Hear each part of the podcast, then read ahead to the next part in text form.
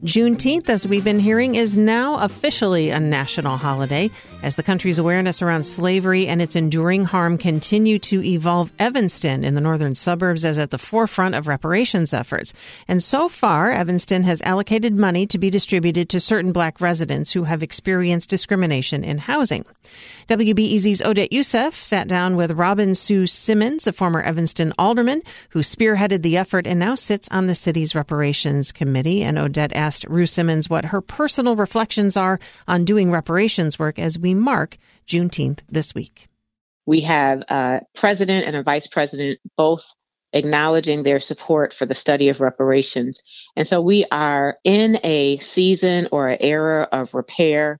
We have local action starting with Evanston, and we've seen in history that local initiatives really hold accountable and and and direct our national leaders.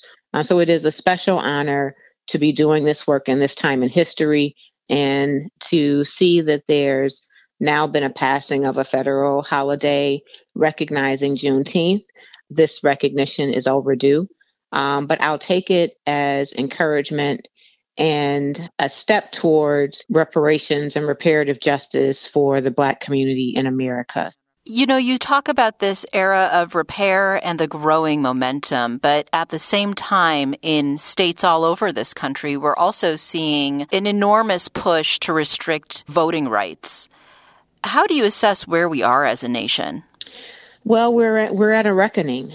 And I believe that we're always going to have this resistance. So I am in full acknowledgement of the racial oppression, the sustained racial terror that we um, deal with. I am fully aware that we are only nominally free by some standards. I have seen the impact of COVID, how it has devastated um, our Black communities. I am fully aware of the over policing and the mass incarceration, the continued financial predatory practices. But we believe that the Black community, our allies, legislators, partners, influencers, stakeholders have the heart and the will to advance reparations. I understand you recently returned from a trip to Guinea Bissau on Africa's west coast. Can you share a little bit about why you took that trip and what you came away from it with? I received my DNA uh, result that identified my ancestral home as being Guinea Bissau, and more specifically, people of uh, Balanta heritage.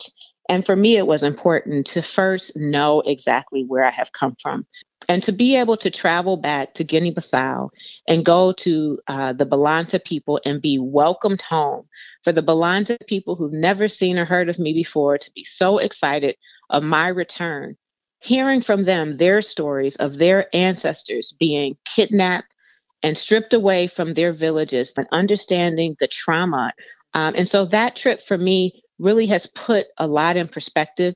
It has better equipped me to understand the um, the plunder in the Black community and thinking about um, ways that we can bring um, solidarity and, and opportunity so that we can restore people of African descent.